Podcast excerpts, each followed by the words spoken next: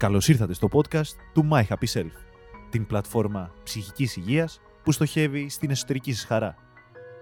Καλώς ήρθες στο podcast του My Happy Self. Σήμερα θα μιλήσουμε για τις ανθρώπινες σχέσεις. Ζούμε σε μια κοινωνία η οποία εξειδανικεύει την αγάπη, την οικογένεια, τη φιλία και τις σχέσεις. Άραγε πόσο εύκολες μπορεί να είναι οι ανθρώπινες σχέσεις; Όλοι ξέρουμε ότι οι καλές σχέσεις είναι δύσκολο να δημιουργηθούν και ακόμη δυσκολότερο να διατηρηθούν. Όμως, κάτι τέτοιο δεν είναι κατόρθωτο. Στο σημερινό podcast, εμείς δεν θα ασχοληθούμε με όλες τις διαπροσωπικές μας σχέσεις, αλλά θα εστιάσουμε κυρίως στις ερωτικές. Στη λίστα των πραγμάτων που συχνά λέμε οι άνθρωποι ότι θέλουμε για τις στενές μας σχέσεις, βλέπουμε την επιθυμία να βρούμε έναν άλλον άνθρωπο πρόθυμο να παλέψει με τα προβλήματα της σχέσης, πρόθυμο να παραμείνει ενεργός και να διαπραγματευτεί τις δυσκολίες της ζωής, με έναν ειλικρινή, ανοιχτό και μη αμυντικό τρόπο, έναν άνθρωπο έτοιμο να δεσμευτεί, να ασχοληθεί ταυτόχρονα με τα ενδιαφέροντα και των δύο στη σχέση. Γιατί πολλοί από εμάς δεν βρίσκουμε αυτό που έχουμε στο μυαλό μας, Μήπως τελικά δεν γνωρίζουμε τι ακριβώς είναι αυτό που ψάχνουμε; Μήπως το βρίσκουμε, αλλά δεν μπορούμε να το διατηρήσουμε; Γιατί να εγκλωβιζόμαστε σε σχέσεις που δεν περνάμε όμορφα; Γιατί συνδεόμαστε με ανθρώπους που ίσως να μην είναι κατάλληλοι για εμάς; Μήπως αυτό συμβαίνει γιατί δεν παραδεχόμαστε ότι ο μεγαλύτερος μας φόβος είναι ότι θα πληγωθούμε από τους άλλους; Δεν εκφέρουμε γνώμη για όσα έχουμε ανάγκη, για όσα επιθυμούμε. Ίσως δεν τα γνωρίζουμε καν.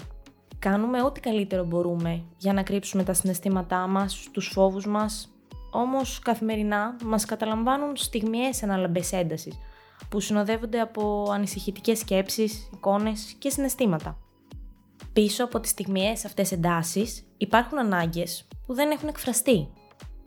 Έχετε σκεφτεί ποτέ τι θα γινόταν αν τη δεδομένη στιγμή αυτών των εντάσεων συνειδητοποιούσαμε τα συναισθήματά μας; Μα πραγματικά, αν τα αναγνωρίσουμε, παρατηρήσουμε τον εαυτό μας και αναλογιστούμε τι συμβαίνει στη σχέση μεταξύ σώματος και μυαλού, τότε μπορούμε να χρησιμοποιήσουμε αυτές τις αναλαμπές έντασης σαν ευκαιρίες για να επεξεργαστούμε τις αλληλεπιδράσεις μας με τους άλλους και να καταλάβουμε αν θέλουμε ή όχι να συνεχίσουμε σε μια ερωτική σχέση.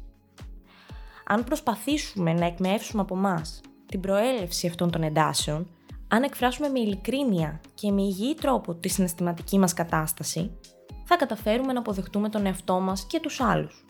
Θα καταφέρουμε να αποβάλουμε το φόβο ότι θα πληγωθούμε από τους άλλους και αυτό γιατί θα έχουμε πρώτα αποκτήσει αυτογνωσία.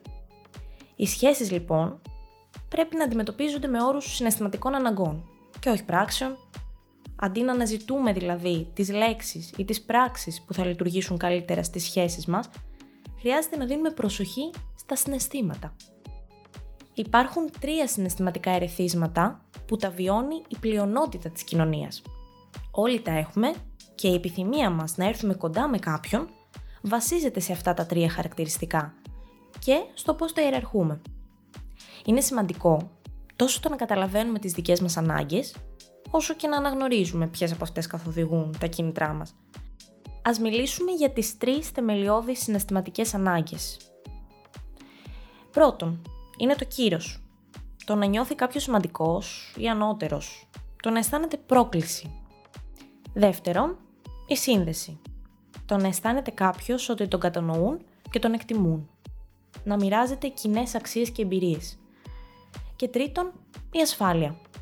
Το να νιώθει κάποιος ασφαλής και αξιόπιστος. Να αισθάνεται εμπιστοσύνη. Κάποιοι από εμάς δίνουμε προτεραιότητα στην αναζήτηση κύρους και πρόκλησης περισσότερο από την ασφάλεια και την εμπιστοσύνη. Άλλοι ψάχνουμε τη σύνδεση και την εκτίμηση και δεν ενδιαφερόμαστε τόσο για το κύρος. Είναι σύνηθες στις σχέσεις να αισθανόμαστε αμφίθυμοι ή ελαφρώς διχασμένοι για το άτομο με το οποίο είμαστε μαζί. Μας αρέσει κάπως, αλλά αναρωτιόμαστε αν υπάρχει κάποιος άλλος που θα μας άρεσε περισσότερο και που δεν έχουμε ακόμα γνωρίσει. Ίσως περνάμε όμορφα με το σύντροφό μας όταν είμαστε μόνοι μας, αλλά μπροστά στους φίλους μας γίνεται ψυχρός, απόμακρος. Στην πραγματικότητα, αυτού του είδους η αμφιθυμία είναι συχνά ο κανόνας για τους ανθρώπους με τους οποίους βγαίνουμε ραντεβού. Όχι εξαίρεση, και καθοδηγείται από τις συναισθηματικές ανάγκες, οι οποίες είτε πληρούνται είτε όχι. Για παράδειγμα, ας υποθέσουμε ότι βλέπουμε κάποιον ο οποίος είναι εμφανίσιμος και θεωρείται ελκυστικός από όλους μας τους φίλους. Έτσι πυροδοτεί το κίνητρό μας για κύρος. Αλλά ταυτόχρονα τον βρίσκουμε εγωκεντρικό μερικές φορές, το οποίο πυροδοτεί αρνητικά την ανάγκη μας για σύνδεση. Τελικά ανεχόμαστε τη συμπεριφορά του. Μπορεί να μην φαίνεται να υπάρχει πολύ βάθος στη σχέση μας, αλλά περνάμε υπέροχα όταν είμαστε έξω και διασκεδάζουμε. Δίνουμε πολλά ελαφρυντικά και δεύτερες ευκαιρίες. Άλλωστε, οι φίλοι μας μας λένε συνέχεια πόσο τέλειοι είμαστε μαζί. Και οι φίλοι μας είναι οι καλύτεροι σύμβολοι. Σωστά; Ή ακόμα συναντάμε κάποιον, ο οποίος είναι λίγο ασταθής και απρόβλεπτος. Αλλά όταν είμαστε μόνοι, οι δυο μας, έχουμε την πιο απίθανη χημεία και σύνδεση. Απλώς αυτές οι στιγμές είναι λίγες. Η έλλειψη της ασφάλειας που νιώθουμε θα βρίσκεται σε συνεχή ένταση με το αίσθημα της σύνδεσης και της εκτίμησης που αισθανόμαστε ο ένας για τον άλλον και θα παλεύουμε να αποφασίσουμε τι να κάνουμε. Συχνά πηγαίνοντας μπρος πίσω στο να διακόψουμε και να προχωρήσουμε ή να επιστρέψουμε και να δοκιμάσουμε ξανά. Αυτό μπορεί να φαίνεται αρκετά μπερδεμένο, αλλά βγάζει πολύ νόημα όταν συνειδητοποιήσουμε ότι όλοι επεξεργαζόμαστε αυτές τις ανάγκες διαφορετικά. Πολλοί άνθρωποι, και συγκεκριμένα πολλοί άντρες, αγνοούν τις συναισθηματικές τους ανάγκες και αυτό τους παρακινεί να συμπεριφέρονται με συγκεκριμένους τρόπους, ειδικά σε συναισθηματικά φορτισμένες καταστάσεις, όπως ένα ραντεβού.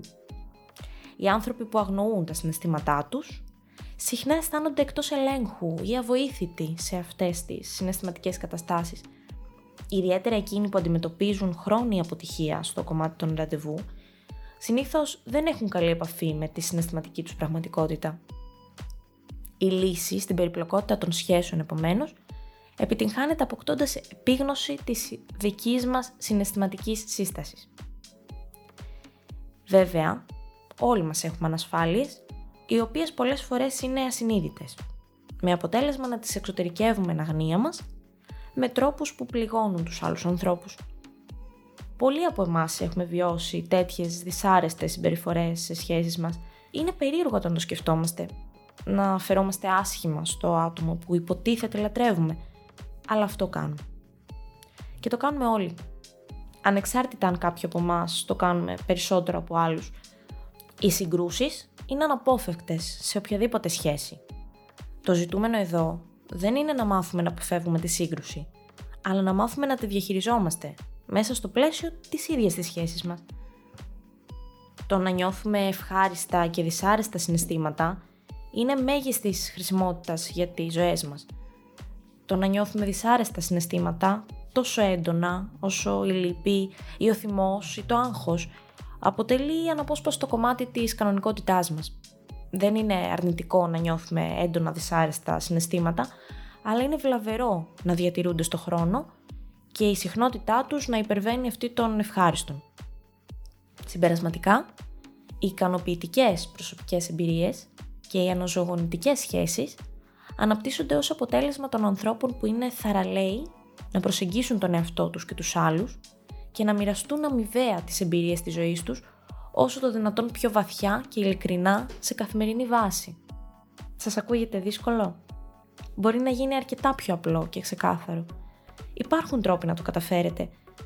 Στο e-book μας, που θα βρείτε στο site www.myhappyself.co, θα βρείτε πρακτικούς τρόπους και παραδείγματα, ώστε να βελτιώσετε τη συναισθηματική σας νοημοσύνη, να καταφέρετε να αναγνωρίσετε τα δικά σας συναισθήματα και των άλλων και να αποκτήσετε ενσυναίσθηση. Μόνο έτσι θα μπορέσετε να δημιουργήσετε σχέσεις ουσιαστικές και υγιείς.